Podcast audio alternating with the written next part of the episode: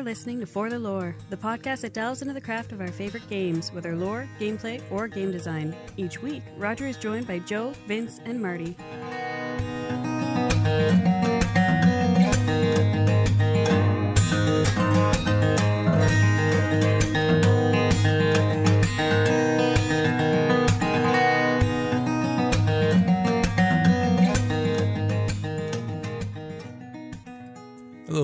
For the Lore. This is Roger coming to you on Monday, the 27th of November. With the holidays coming up way too goddamn fast and everybody out shopping, that means that Vince is going to be working a fuck ton of mandatory overtime. So, unfortunately, he's going to be out pretty much until January. He's going to be joining us for our campaign sessions, the last few that we have until the end of the year, as well as our end of year episode. But other than that, he's going to be out of it. So I thought it'd be a good idea just to bring a couple of guest co hosts along. So we brought back Chestnut. So, Chestnut, thank you very much for stopping by. Of course, I like hanging out with you guys. And so we're actually going to start with you because when we were talking about what you're playing now and would be good for topic of conversation. You listed off some of the games you're playing, some not quite as enthusiastically, but you're still playing them. But you mentioned The Sims 4, and ironically, I was watching a stream of Sushi. Not that when was that? I think it was last week, and she was playing it as well. Now, the thing is, and I don't want to shit on a game or anybody who plays said game. I haven't played a Sims game since literally the first one. And at that, it was only to have fun and to torture our Sims because I played it with my eldest son at the time was young. And so we played together and we had a lot of fun making making the, that that little town and everything that you could. And, and it was pretty new at the time, so it was a lot of fun. But I haven't touched it since. And I've been I, I don't know if it's just because of the type of game that I like to play or whatever, but I've I personally find it very hard to find it entertaining to to to find any drive to want to again short of torturing these poor little pixelated people there's there's no reason for me to get in what what is it exactly that drives you into the game uh so the only reason I like to play Sims 4 is because I use it as a creative outlet and I play uh, legacy challenges. I don't know if you guys know what a legacy challenge is. I don't. Okay, so when Sims 2 came out, they introduced um uh like your Sims age and and they can die and you can have babies and you know the babies don't stay babies forever and stuff like that. So the community came up with the idea that you have a family line that you play for 10 generations and you get points and you have to do certain things and you follow certain rules and um, the big thing about it was you don't just play it. A lot of people used it uh, to create diaries for this family and um, like written from first person, third person, stuff like that. And it's the only way I'll ever play Sims. I can't, I don't like killing my Sims. I don't like taking the ladders out of pools. I don't locking, don't like locking them in bathrooms. Like it's entertaining to watch, but it's not something I enjoy doing in Sims. Well, it's fun the first time you do it. And then after that, there's really not much point. right. It's like how many times can I'll do it if I want to get certain ghost colors because they've added ghost colors in based on how they die. That's awesome. That was not there when I was playing. yes, they have added a lot in. I like to use it as a creative outlet, so I've been playing it. I started up a new legacy challenge and um I've been playing it to just like write. Like I've been writing story and taking screenshots um, because I like I like to let my Sims do their own thing, but doing that without any goal end goal is really boring. so it gives me an end goal to play with. Oh, you can explain this a little bit better to me because it actually sounds interesting. Not enough that I would pick up the game to try it, but it actually does kind of sound interesting. This idea of this legacy that gets passed down how long does it take you to get through the entirety of that legacy? I have never completed a legacy. Really? Okay. Okay. Well, then how long per generation do you find that it's taking, kind of deal?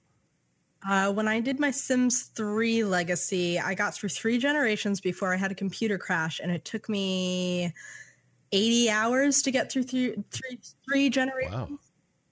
So so okay, now this this legacy thing that you're talking about is this just like community driven, or is this actually in the game as part of the quest in in there?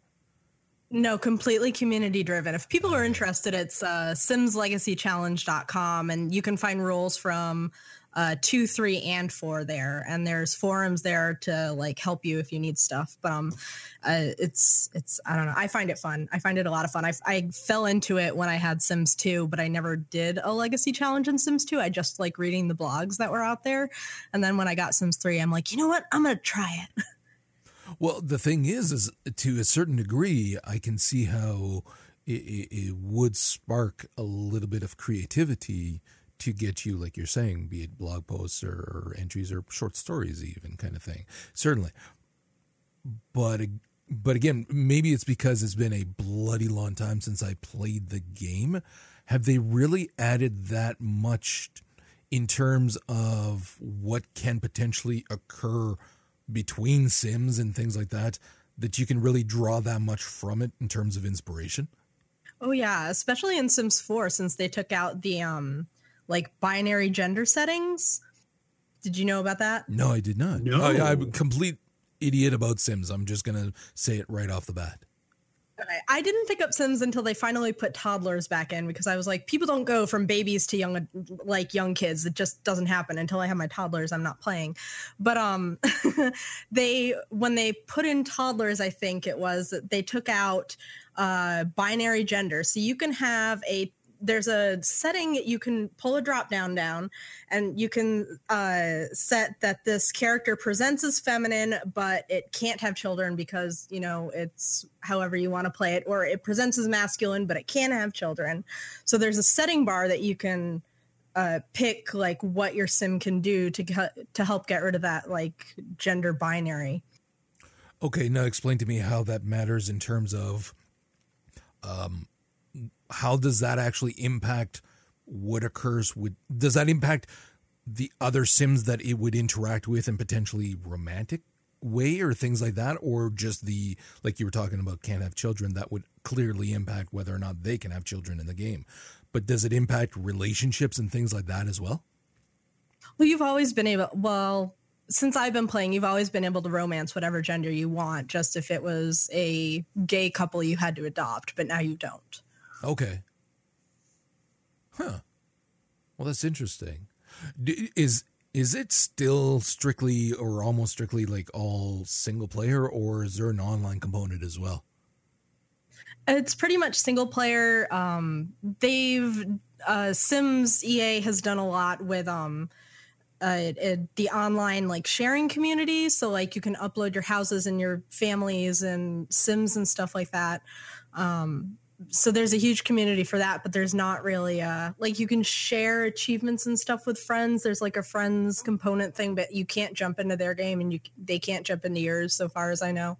So it very much is still very much a a, a solitary experience. You just you're playing on your own and you're setting your guys to do the thing essentially. Yeah. Okay. That's interesting. Actually i'd never thought of it as a as a tool to enable you to create in in other ways and i i kind of really dig that now get, don't fucking get me interested in the sims i, I really don't want to okay it sounds cool though i will give you that that said, if you do have nope. the Origin All Access, the base game Deluxe Edition is free on All Access Origin. No, I uh, I don't have that. they're not getting my money. Fuck that. All right, let's move on to Marty. I've been seeing you fucking playing this game for days now in Discord. Apparently, oh, yeah. you're having fun. Uh, remember how I've said before that I have to be really disciplined about like the number of games I allow myself to play and buy and stuff. Otherwise, I get sucked down a rabbit hole. Dude, that's exactly what I was thinking when I saw you playing it for fucking hours. and I'm going, oh, that's what he meant. yeah, uh, it's bad. So the the game that uh, pulled me into uh, I don't know a wormhole of time sinking is Stellaris. It came out in May of 2016. It is a 4X strategy game, which I didn't know that meant 4X. Uh, so for anybody else who didn't know, it's explore, expand, exploit, and exterminate. So you're kind of like a Dalek. Um, but it's a space strategy game. There's a multiplayer component. There's a huge community. You can basically pick your race. You can create your race. Um, end goals of like building your galactic empire. And I'm always trying to build a federation because I am a secret, not really a secret, but I love the Trek. And I always get invaded by like, I don't know, sentient crabs that are really angry that I don't worship their crab god. Um, basically, this reminds me of an old Mac OS and iOS and actually also Palm OS game called Spaceward Ho. Uh, that my buddies and I would play multiplayer. We'd have a little LAN party. Wait, wait, wait! Spaceward Ho. Is this the type of game we should be talking on this game or uh, I, on this podcast about? It's Come explicit on. rating, right? No, it's not space. It's Spaceward Ho, isn't like, you know, there's gold in them, there are hills, but more it's like there's space pirates and them, there are asteroids. And it was just a fun time wasting game where you build your galactic empire. Um, Stellaris is like that, but with all the bells and whistles that you could want. It is amazing. There's like four or five different DLCs already. Um, the company behind it, Paradox Interactive, is really big on supporting it. They've got a large, uh, they, have built up their own uh, support network, and it's just crazy the amount of stuff that you get to do here. And for the f- people who like lore, it's you know procedurally generated when certain space events happen and it goes all over from the cold hard sci-fi that's of traditional type to the vaguely space fantasy of destiny and other things where you can encounter space magic beings and space dragons and stuff it's it's just been a hoot and people are building role-playing games out of it and out of their stories it's just been uh it's so addictive. Even when like last night i think it was uh sentient plants that waged a holy war against the federation and again the federation lost because i can't make Sisko. So I, it's there's a multiplayer component. It's on steam. There was a it was uh, on sale for black friday. Everything for like 30 bucks normally $60 and uh it's worth every penny except um, if i keep playing this game i will not have a penny to my name so. Yeah my uh my local gaming group actually has a weekly stellaris game set up uh just so that they could because they, they're just all into that game. And uh-huh. it, it's ridiculous. At least to me it's ridiculous how much like they really get into like the min maxing of it and the, the competitive nature of it. I mean more power to them but it's it's scary Oh yeah, I don't get into min maxing it except I can. I don't like it. Um, I want to have fun to see like what what can I do before some other alien race tries to kill me. Like it's pretty much. Um, I read something on Reddit about this guy ran into a fallen empire that wanted to destroy his entirely ascended synthetic race of people because they were a, a, a you know an abomination and this weird looping error that keeps occurring in the game and uh, it I play on a Mac. I'm a dirty Mac user, and on occasion, uh, I get weird screen tearing effects, and I can't find what the cause is. Um, but it pretty much appears to be. Um, I mean, it literally just started happening last night. Uh, so it's it's a weird sort of uh, graphical glitch. So I installed it on my Windows partition, and I'm going to play that later um, to see if it works. That's for science. okay. How long are the matches lasting you on average? Um my empires have lasted hours. not not a long time and uh it was great. I was bagging and boarding my comics and reading a couple because they just set it to slow. So I would, you know, wait till I got a notification that something happened in the background and then I'd go fix it and then I'd, you know, finish reading you know, uh, Dr. Aphra or Doctor Strange. So it's a multitasking game. Okay. And that's when you're playing against the AI, clearly. Oh yeah, I'm not. I'm learning the game. I don't want to play against multiplayers yet. Although I do have some people from WoW who who play. Um, but uh, I used to get my ass handed to me playing Civ or Alpha Centauri, and I want to know the game before I get beaten by friends.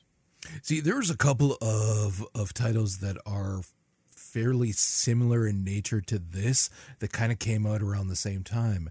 And that kind of shit is right up my alley as well. And I've been kind of holding off on them because I'd read up and I was getting excited because, like, I'm the guy that spent a lot of fucking time in no man's land when everybody else was bitching. I was like, this is fucking great. So that kind of game, it, it really kind of draws me in the, the sci-fi stuff. So if that one is actually worth the investment, then yeah, I actually would pick it up and play it. That it sounds like it's a lot of fun. It's a lot of point and click kind of strategy. There isn't a lot of like first person control your ship and go. In fact, I don't think there's any. Um, but it's it's like Civ in space. I was and- just gonna say that. Yeah. Yeah. but it's I, I'm telling you, like I cannot stop playing this game. Like Yeah, but you're saying it's like Civ in space as if that's a bad fucking thing. oh, I don't That's mean a it to be a bad thing. thing.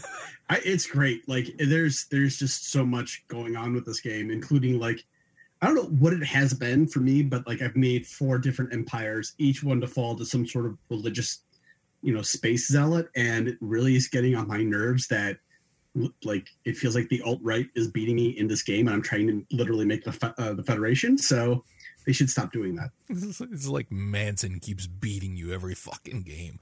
It really is. It's like we're just gonna kill all the humans, and not even like in a charming bender kind of. Hey, baby, you want to kill all humans? when No, slaughter is friendly. yeah. So All right. yeah, if you want to play, if you pick it up, let me know. I'll play. I, you know what? If it's still on sale, I will check and I may very well do that. I, again, I've been wanting one of these, but one that's good. I'm trying to remember the name. There was one recently. Vince played it for a bit too, and he was saying it definitely needed some polish still.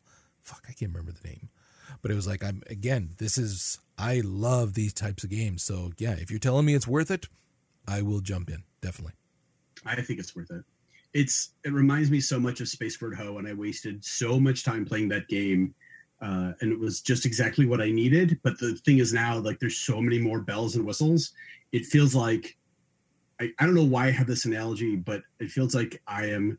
I've got this very expensive uh, stereo receiver, and I'm tweaking every single aspect of the EQ so it's perfect for each and every song. That's what Stellaris is like, but in a fun way.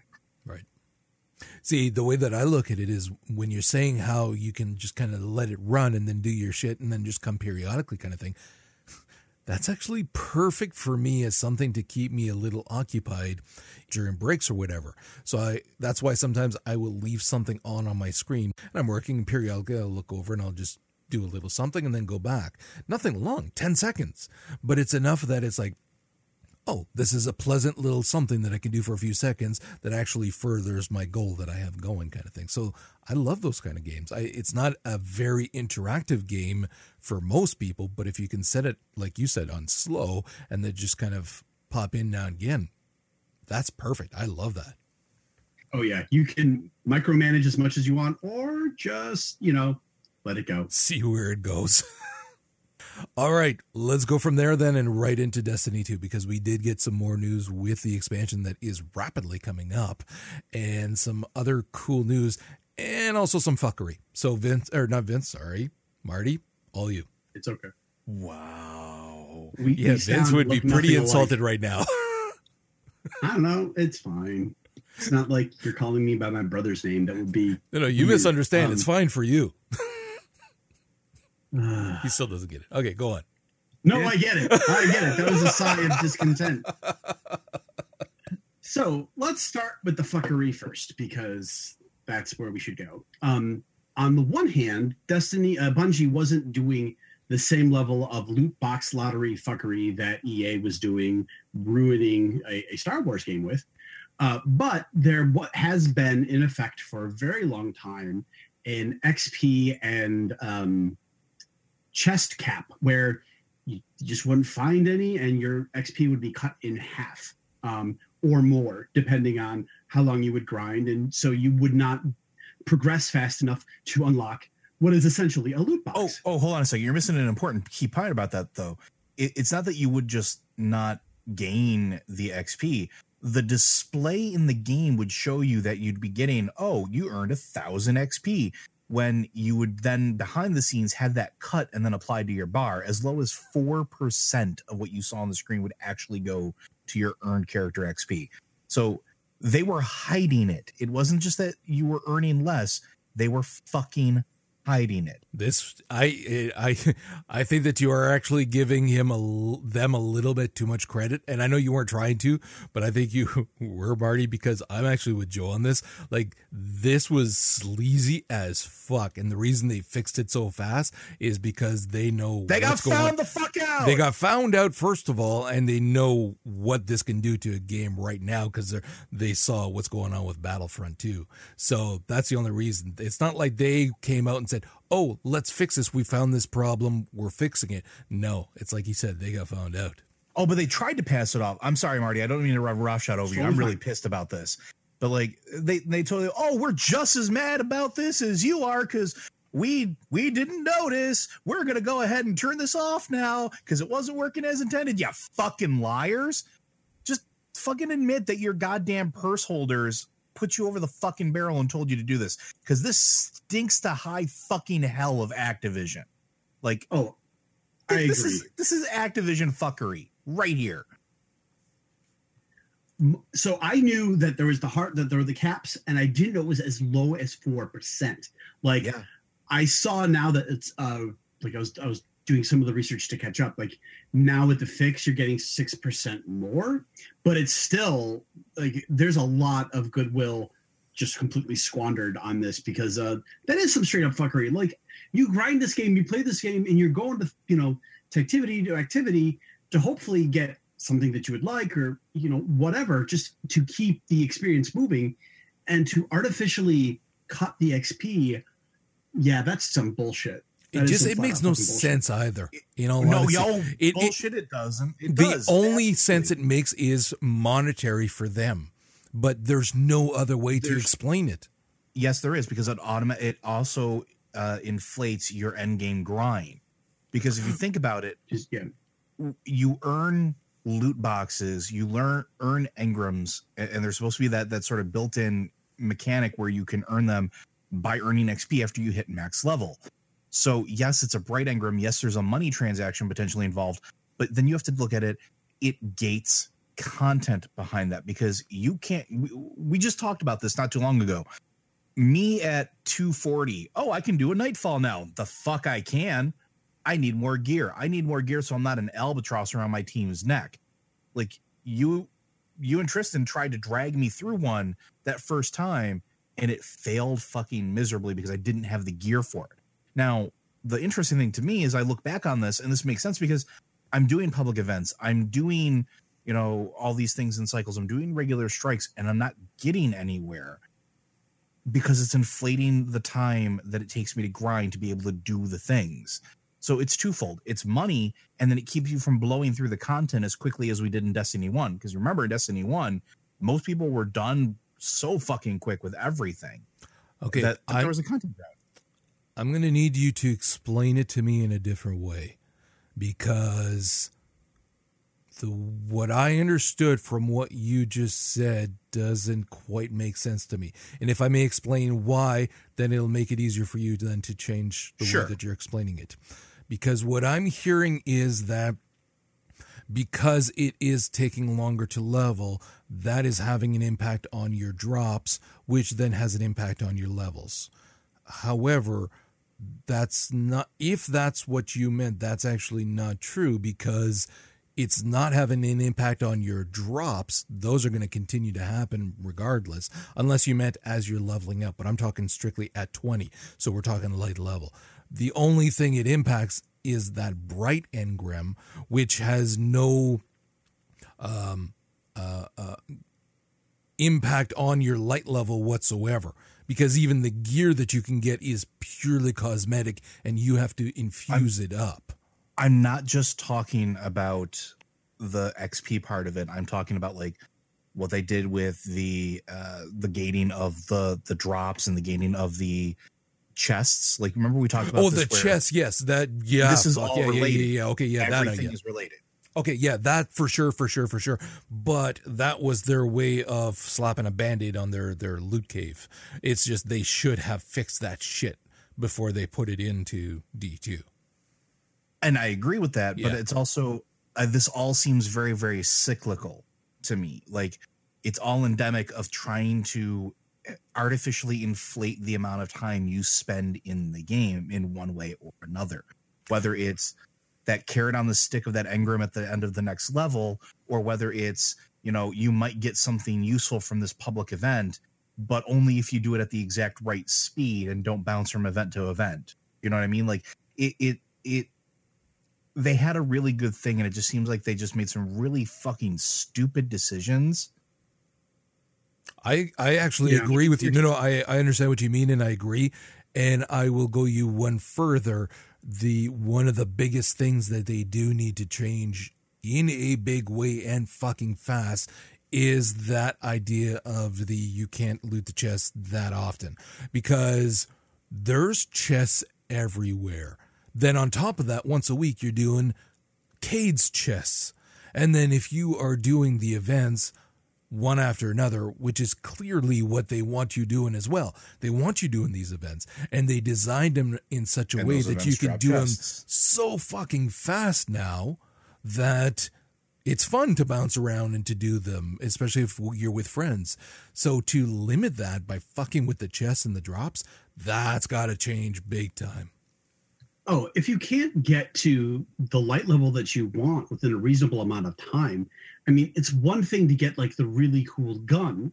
It's another thing to be gated from the content because you're stuck at the like. It's really difficult to go from 240 to 260, and then from 260 to 280, it's twice as hard as that. Like I, it took me months of not months, but like a long ass time of regular play to get to 300.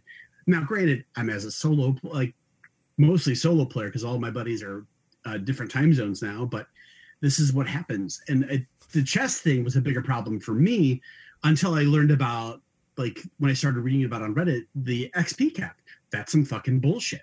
Uh, and and to know that it was like ni- a ninety six percent cut on the Mhm. XP cap for cosmetic items, so that because the thing is this, I really think people are going to put money towards those bright engrams if they want to get the specific emotes or like one of the ghosts or whatever or complete for whatever reason you want to complete the set of optimacy i mean whatever i, I can't imagine that the amount of money that they're seeing um, dumped into bright engrams because the xp cap is huge i just we, don't see it See, we've talked about this before, and I know that Joe and I are of the same opinion. I'm quite positive that you probably are as well, Marty.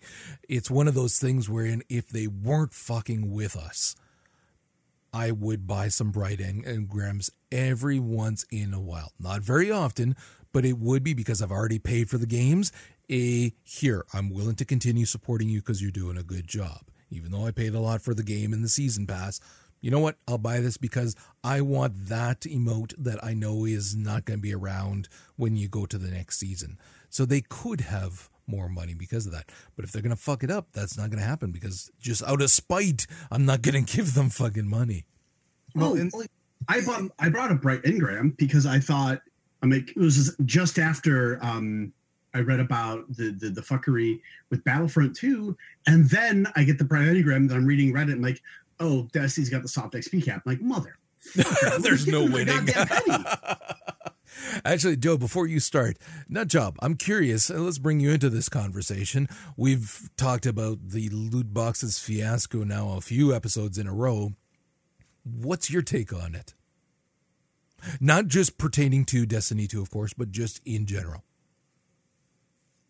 Is it suffice to say that I don't like them? I think that's fair. I was trying to bring you into the conversation so you'd have more talking points, but if that's all you have to say, I guess we can move on. That's really all I have to say. I mean, you guys have covered it. I mean, All right, then. All right. All right. How about we move on to the good stuff. to the good stuff, indeed? Yes. So stream two for destiny uh for curse of osiris we got to see that the basis of the curse of osiris x pack is going to be uh, more adventures and they you know told us the week before that heroic adventures are coming and that you're going to be able to do adventures in the infinite forest which will be i don't know bespoke generated uh, maybe a term they would prefer to use where you can experience the story and expand upon the role that osiris and the vex are having. And they're also in the stream they made it sound like it's this brand new way of experiencing destiny but this is what they did in destiny 1 um, the strikes are the two new strikes are going to be part of the curse of osiris main story which is cool. And then they're going to go back into your rotation. Um, but i don't know about you guys but i've had like i'm in the strike playlist and i'm doing the same strike over and over like i did one three times in a row uh, it was Yep. bored. I'm to say it. And again, it could just have been my luck. I haven't actually been doing as many strikes on the PS4 lately. I've been doing mainly on the PC side. And the PS4 only has the one additional strike. However, for whatever reason, it feels like there's more variety on the PS4. They rotate a lot more, it feels like. I don't know if there's something with the the, the, the coding where it is more random and less of what happens on PC side, and I would presume on the Xbox One. But man, it was constantly different. But I will agree on the PC side, I am I'm almost constantly running the same ones over and over again. Which ones are you guys running over and over just want to see if it's the same ones Well, the Pyramidion, of course, is mm-hmm. like all the fucking time, like all the time. Not just the Nightfall, because that's what it was this week, changing over tomorrow. But it's just that's the main one that we are seeing. Like seriously, all I if I get a fucking inverted spire, I'm giddy. I'm like, oh great. It's like I love this one. I haven't seen it that much. This will be nice. I literally I cannot remember the last time I ran an inverted spire on the PC side. it almost feels it- here's the thing here's a weird thing too i've heard the same complaint from xbox players i've not heard this complaint from ps4 players No?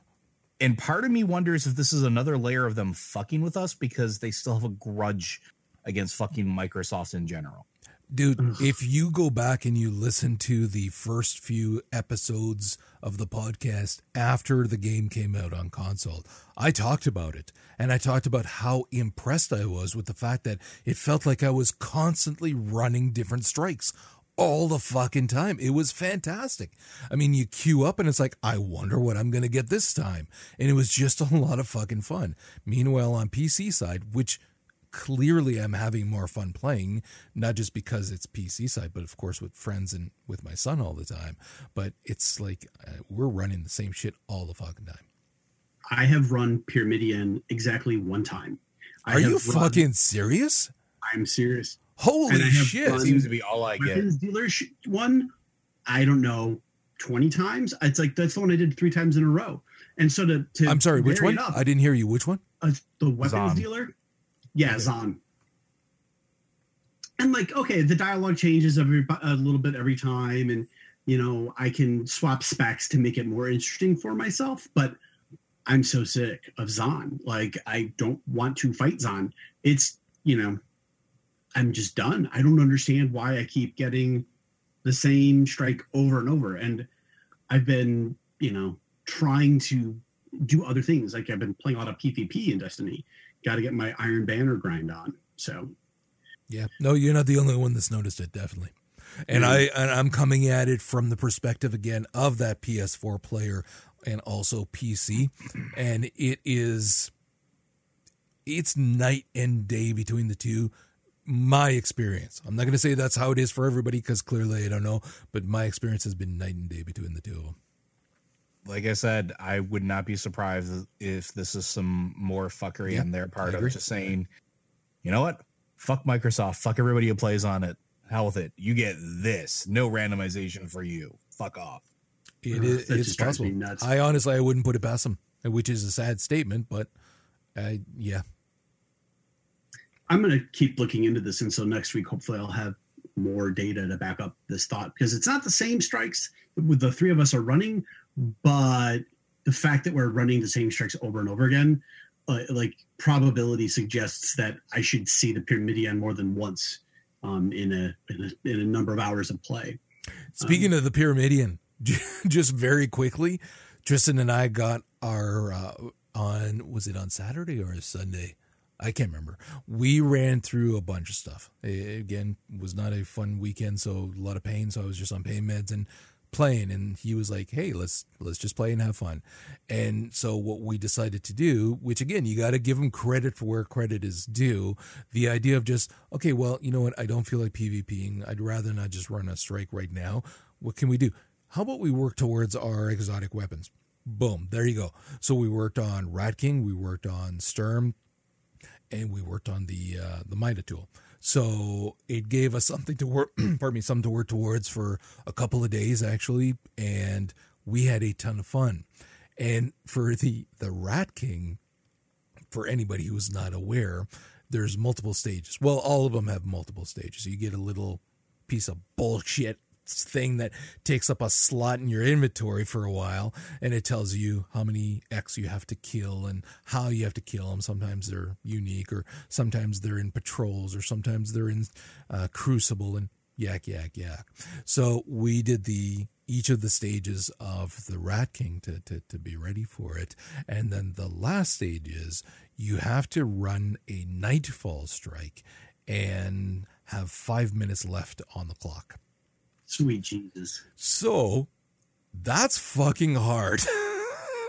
and depending on what the the what do they call it? They're not the perks for the week, but the requirements, whatever you want to call it, because there's two special things in a week when there's a nightfall strike. And this week here, it was your supers gain uh, you gain your, your your energy a lot faster so you can use your ultimate abilities a lot more often. But the time there's no way to bring the time back up again because normally that time ticks down but you can either uh, kill specific creatures or bosses or destroy things artifacts in the world to give you like 30 seconds a pop or whatever but that's not there. So you are rushing through this motherfucker so that you can finish with five minutes to spare. And we we did it. Uh, uh, we ran the nightfall a, a, few times, but we never made it close to five minutes. We were like either at the under a minute mark, or the best we got was I think at three and a half minutes. And I was like, okay, well, you know what? We're not going to get it this week, but we'll get it next week. And then we decided to run it for for on on a couple of different characters and different specs. And this is the joy of this game. Again, any game that you can when you get your what you've been working towards for a while and you have that cheer moment, be it silent or whatever. If that fist goes up in the air and you are fucking cheering, that's when you had just a great gaming moment. We ran through that motherfucker Pyramidion, trying so hard and going so fast, and we literally made it with nine seconds to spare. Oh man! And there was cheering on both ends because I heard Tristan from upstairs even cheering, and he was so happy because we'd been working at it, and it was so because you're counting down as well, and it happened that the fucking boss killed me at the end with maybe 30 seconds, like five minutes, 30 seconds. And instead of trying to down him quickly by himself, Tristan came to me and res me because I'm his dad but it worked out for the oh. best. We worked together and we got it down with the nine seconds, and it was like that was brilliant. That was so much fucking fun. Yeah, that's that's how I felt when I got the exotic swords in Destiny One. Like, because there was a ridiculous amount of grinding and getting stuff, and then beating bosses in particularly difficult orders. And when my buddy and I did it, we were just thrilled to the oh, point yeah. where Shannon was going to ground me from the Xbox. so. Um, let's see what else was revealed in this stream. We also saw so heroics. We saw more of the Infinite Forest, um, and a lot of the, um, we saw a lot of the new public event jumping back and forth. I think was that this was this stream. I'm confusing my streams. I've cro- I crossed the streams. That's a Ghostbusters joke. Yes, we got it. Okay, just checking. Um, it was a terrible joke, so we ignored it. I was gonna edit it out, but now I'm not. That's fine. That's fine. But yeah, uh, seeing how uh, Mercury's public events are going to unfold, and my particular favorite was um, the end game activity of uh, to grind out with the strikes and with the Crucible matches to get the particular uh, Cult of Osiris guns that have been cobbled together, and the discussion that they had regarding these were guns that were created specifically for this based on the idea of what type of guns would have uh, osiris have had when he was exiled.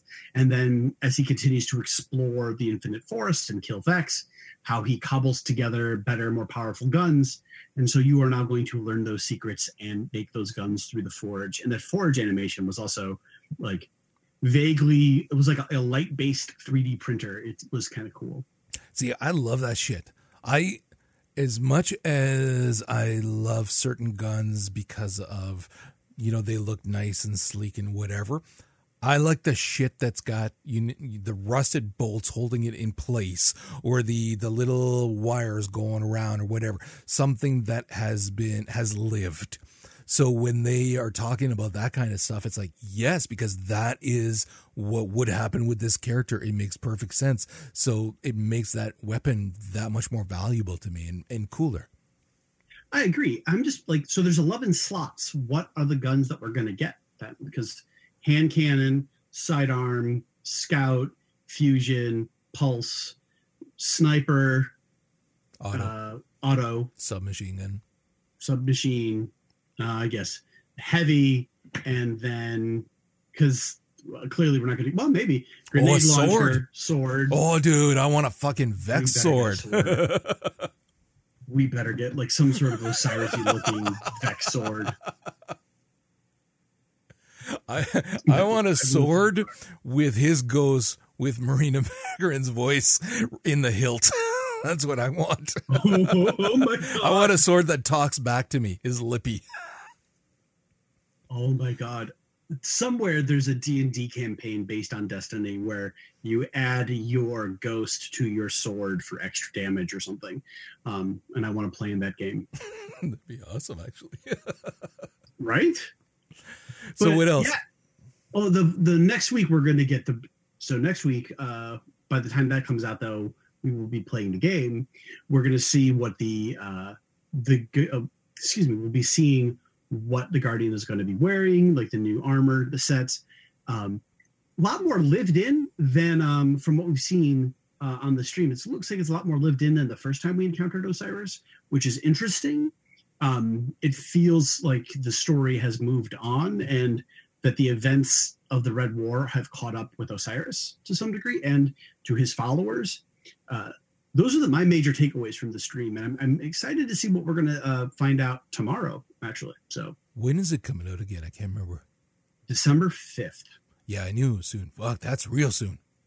Yeah, Oh, and. I like the idea of the the streams building up to it because I don't think they did that before. They've had streams before, but not like I don't think it was weekly last time with uh Taken King or Rise of Iron. See, that's something that when we were talking to um, uh, Wonder and uh, oh damn it, Joe, what was her name? About Hub. Um, Joe's not even, what's that? Yes. When we were talking to them, and they were talking about having to change how they're dealing with content creators right now, and in particular, streaming and what that means and and impacting so many uh, viewers and things like that to get them interested in your product and whatnot. So it's not interesting that Bungie realizes over the years now they've realized how important those dev streams are and how much the community is clinging to those. So certainly if you are trying to drum up interest not just still for the game but also for anybody who bought the game without buying the season pass to say no no you really want to pick that up because now look at all this great shit we're going to be giving you.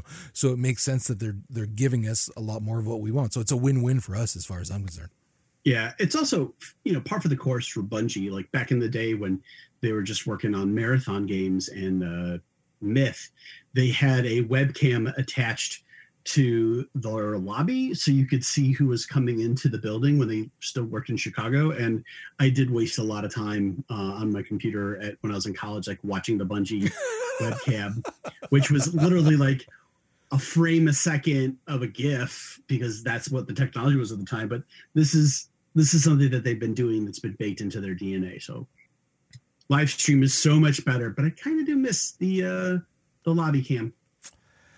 Joe and I actually had a lot of fun with my son again. We ran a couple of uh, uh, Nightfall strikes, and we did actually surprisingly well. We had a lot of fun. We ran on some alts too. I to didn't the new kill the team. Hey, we had a lot of fun. You did good, buddy. You did good. And uh, no, we had a lot of fun. Uh Arc Strider for life. That's that's the. The last thing I'm gonna end this segment on Destiny 2 Arc Strider for life. You, you realize the sale is still on for the PC client. I know you keep ignoring me on this motherfucker. you could be playing with us too if you wanted to. I will have to like one maybe we'll see we'll see we'll see. We'll see. I, I would spot you a fiver empire. for the sale.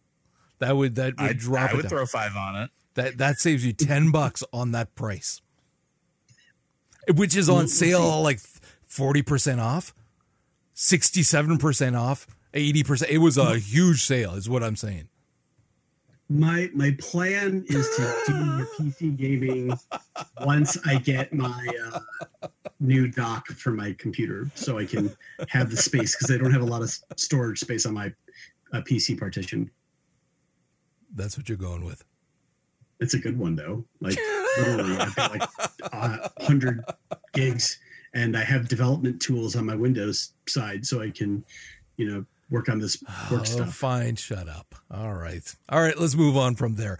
We actually are going to talk about the patch that is coming out for WoW, and that is coming out. Joe, you said that's coming out tomorrow, right? Yeah, it hit, it drops tomorrow. So, nothing that you are that excited about, but what actually is coming in that patch? So the big thing is that it's Antorus, the uh, the Burning Throne, is going to actually launch. That's the new raid, and this is where we're finally going after Sargeras after all these years, and we're doing it on Argus at the center of his power, where the Burning Legion was born. Now, from a lore standpoint or a story standpoint, it is actually pretty cool because we're actually going to go and see how the Legion is actually eternal and in what makes it so that demons don't actually die it's not that they can't die it's just that there's something that keeps them from dying and we're gonna go fuck with it because that's what we do. Um there's also some cool stuff that involves the titans and the fate of the titans uh from way back not just you know what we've been told in the book uh, where you know oh sargeras destroyed all of the titans and struck them down. No it's apparently a whole lot more complicated and pretty cool about what we're going to be doing with that. Uh, in the sense of spoilers. I don't want to give too much away but there's some cool cool interactions that players get to have as far as that goes. Now the other big things are essentially the completion of the campaign story on argus which leads you into the burning throne and then the aftermath of everything that happens after you complete that raid and changes to the world. And i've talked about this in the past and i didn't want to give too much away but it's interesting to me because they're going to be fundamentally changing Silithus. We haven't gone to Silithus in a very, very long time. So when was the last time you did? This Like pa- well, this expansion as a shaman, yes, because I actually had to go there to go beat the elemental plane of wind into submission as part of Oh, my yeah. campaign, which I thought was cool. But other than that, you haven't gone there since vanilla. Yeah, no like- kidding. So they're making it important again with the things that's happening there, which I think is an interesting choice and also pretty fucking cool. So that's that's the big stuff that's coming. There's going to be a whole bunch of uh, new legendary items. Uh, there's going to be new level cap as far as eye level goes, which now you can actually raise legendary items to eye level 1000, uh, which doesn't really matter because in the next patch everything's getting a huge ass fucking squish anyway. But it'll make you feel good for a couple moments.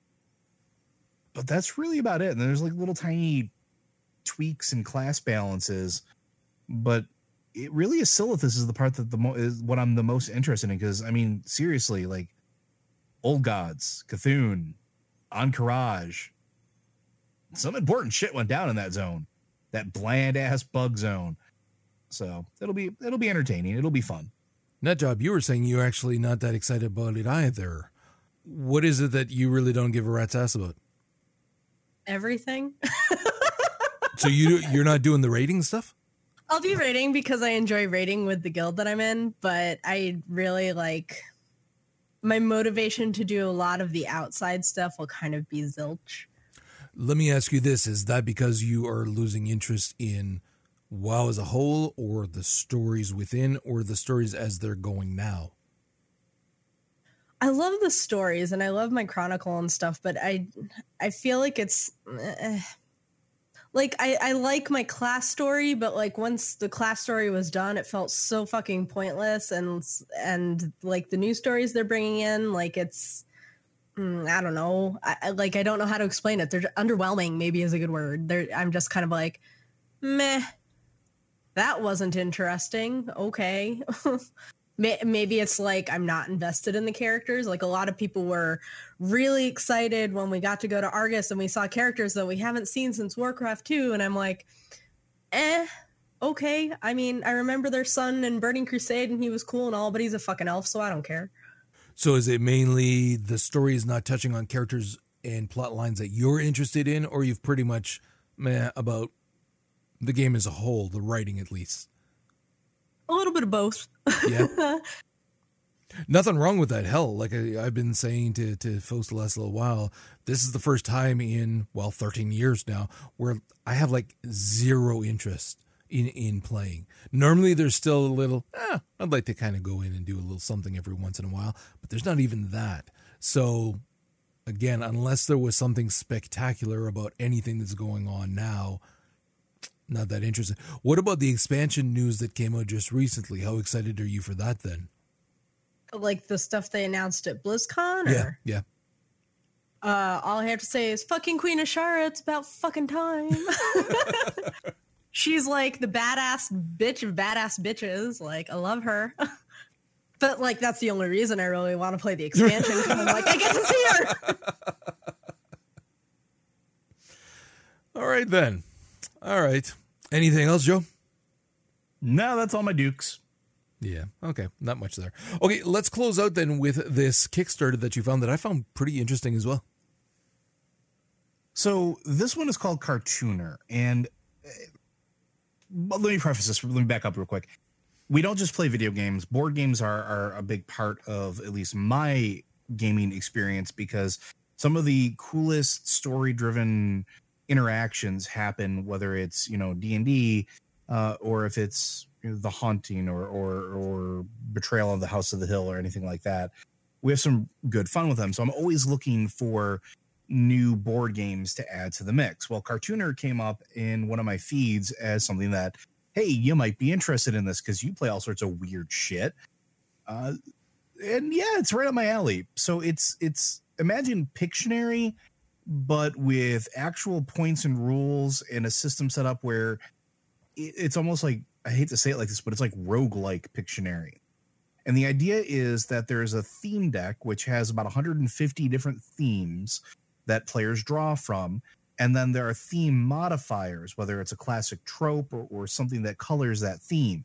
So your theme could be, uh, you know, saves the world, or you know, it's haunted houses or mutants or or something and then you have the trope cards or trend cards i believe they're called where it represents the the comic tropes such as shared universe crossover reboot origin story disasters or destiny. And the idea is you you have these modifiers and these themes that encourage you to create uh, four panel comics with in a certain amount of time. The quicker you do it the more points you gain. And then collectively sort of like cards against humanity the players at the table vote on what they think is the funniest or the best that represents that theme. And it's kind of a cool thing because everybody gets to just do whatever and sort of let their imagination run wild. And you don't have to be a great artist to play a game like this. Like, look at XKCD. It's a webcomic that's been going on for you know how long now, and it's stick figures. It's literally stick figures. You could do that here. It's all about humor and and wit and how you interpret sort of the the themes, and I think that's really cool because you can play this and the way that the card combinations are, you could have I forgot how many thousands of different combinations and that's cool. That, that that's a fun time of drinking and, and playing at the table with your friends, and it's right up my alley because eh, it could be whatever you want. There are no restrictions, and I love that. I honestly, legitimately love that concept. For a good enough, a, good sized group, especially, I thought this is would be so so much fun. Get a group of people and preferably not funny coming from me, but preferably not too old. But it has this feel of like, so you want to be a web comic artist. you know, you Yeah, you yeah. want to do web comics. Let's have some fun with that. That's how it strikes me. And because of that, because I've thought about doing that several times, a lot of people have, Mm-hmm. I love that idea. It'd be so much fucking fun. As again, if you're in a big enough group that people can be shooting the shit as they're doing shit like that, oh my god, it'd be hysterical. Oh, and I, I did the math. So apparently, the unique combinations are somewhere in the neighborhood of 210,000 unique combinations. So, like, you are never going to get, I mean, it is statistically improbable. I won't say never. It is statistically improbable that you will ever see the same combination of cards. And that's cool. I think it's awesome. I think it's bloody fucking awesome. Okay, with that, we are going to actually wrap up the episode. Thank you very much for joining us. There's going to be a feature yet again from Professor Pogue on History 101 for Destiny 2 for Barty. And I would like to very much thank Old Nut Job here for stopping by. Why don't you tell the folks where they can find you? Uh, the easiest place is at Gigi Chestnut on Twitter, and I forget my blog URL, but it's there on somewhere. And the podcast? Uh, no podcast right now. Oh. Wildcast is on hiatus still.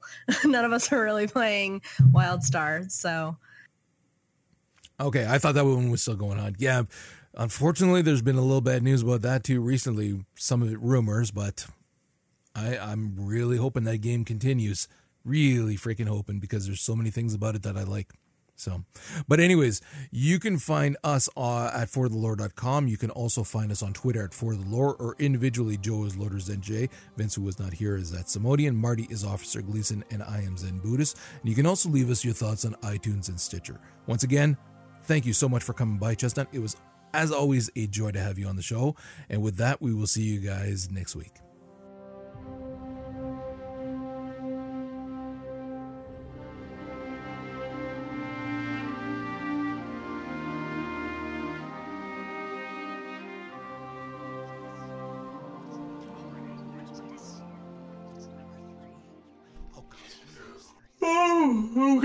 Class.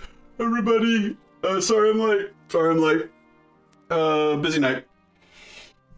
Um, everybody, we're gonna talk today about uh, the oldest foe of humanity, the most ubiquitous foe uh, that humanity has faced, and also the most boring, and also uh, maybe the most pitiful, the most ones that we can have a shared sense of empathy with. I'm speaking, of course, of the fallen, or as we have learned from Variks the Loyal, the Eliksni. They are the six-legged, uh, six-limbed race that uh, is everywhere from outside the reef to Mercury, uh, to Earth, and almost everywhere in between, possibly even raiding parties on Mercury, although that is yet to be seen. The Eliksni, I'm just going to say fallen because I know we all know how to pronounce fallen, but the fallen uh, at one time were graced by the presence of the traveler. Uh, allegedly, she elevated their civilization. They created machines and uh, in, a, in a sort of homage to her. And then they were uh, hit by a tragedy they call the whirlwind, which is, from all reports and study, analogous to the darkness. It destroyed their civilization and they sent scattering.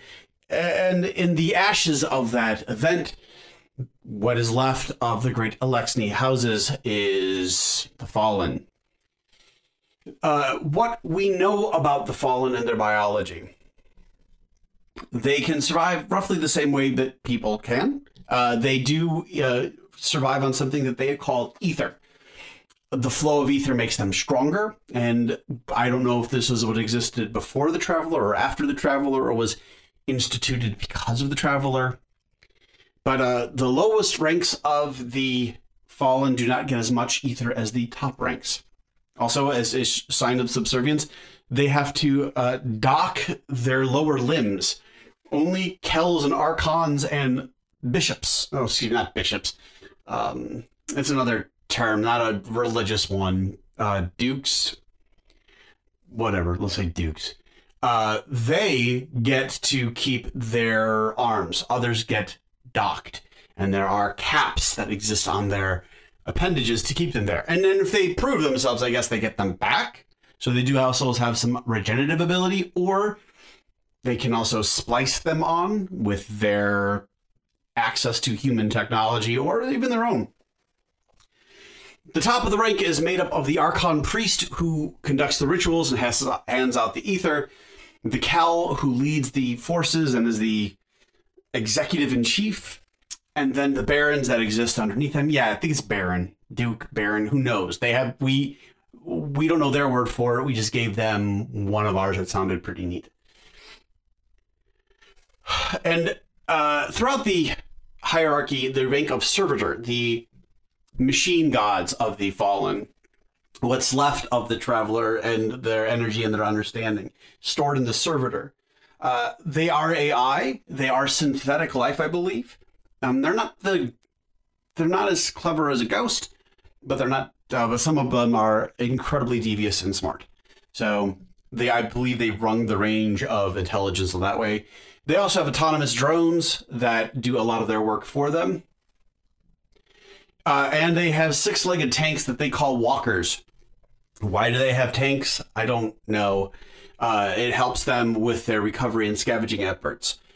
See, it appears that the, the Fallen have been scavenging technology on this side of the galaxy since their uh, calamitous occasion. This is important because that means they can also scavenge and use our own.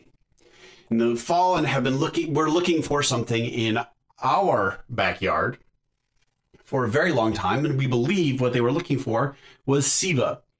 Siva, which is a topic we'll get to later, but think of Siva as being uh, programmable nanites that can transform anything into anything else. It would be an amazing thing for a colonist to have. Well, what the, the Fallen did is they uh, bonded it to some of their splicers, the ones that are, you know, that uh, find technology and implement it into the Fallen caste systems, and then um, went to war with us over it. It was not fun. I lost uh, a number of friends. I had to have an eye ocular lens replaced because of them. I still don't forgive them. But for all of our problems with the fallen, they're in the same situation that we are. Something is different about us in that the light, we can wield it. Whether or not that has to do with Rasputin, our golden age AI, remains to be seen. But they uh, are struggling to survive in a world that uh, tried to kill them. And they're doing what they can. And there have been some efforts at peace with them.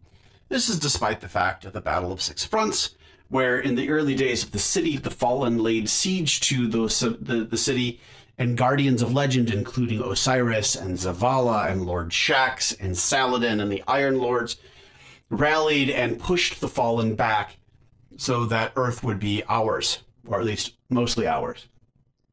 I also feel the need to point out that the only reason why the Battle of Six Fronts was successful against the Fallen was because the Queen uh, at the Reef went to war against the last remaining house of uh, the Fallen, the House of Wolves, which leads us to another person called Skolas, which leads us to a whole other set of history, which we can totally get into.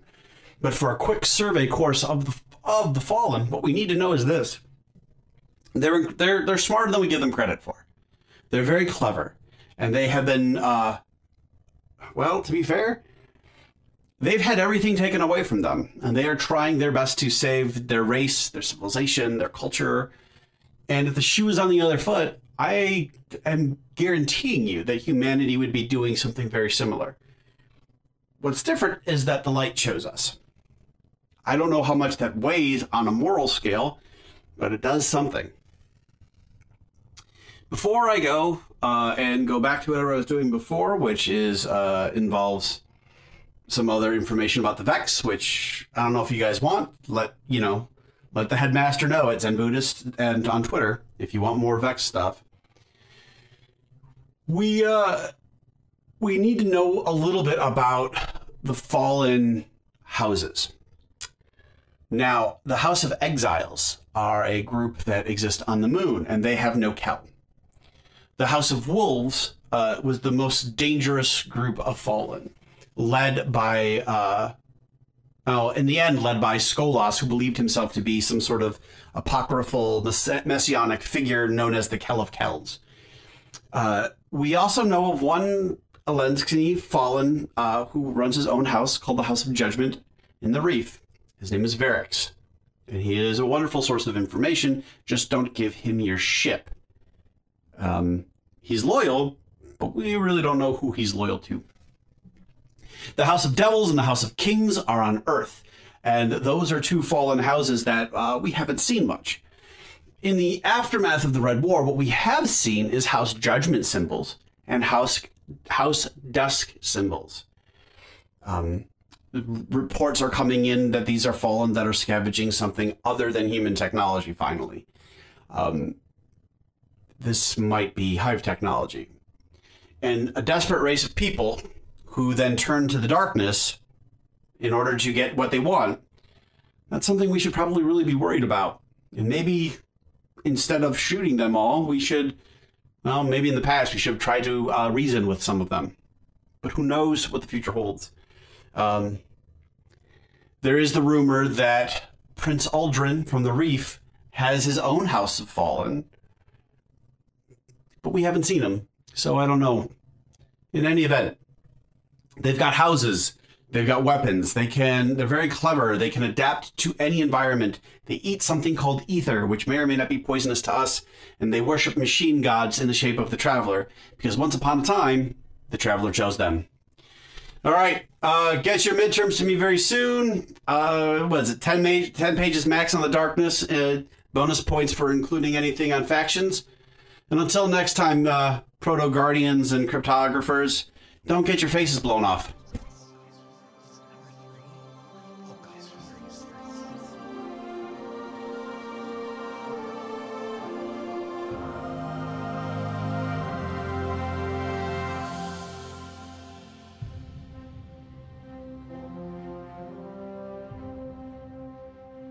Thank you for listening to For the Lore. If you'd like to hear more from the guys, check out Popcorn Ronin with Roger and Vince, a movie, TV, and anime podcast, as well as Lore Watch, a Blizzard lore podcast co starring Joe. And if you're into comic books, check out All Comics Considered with Marty and his crew. Lastly, thanks to Manelli Jamal for the show's theme music. You can find him at manellijamal.com as well as on iTunes and help support this incredible musician by picking up his CDs.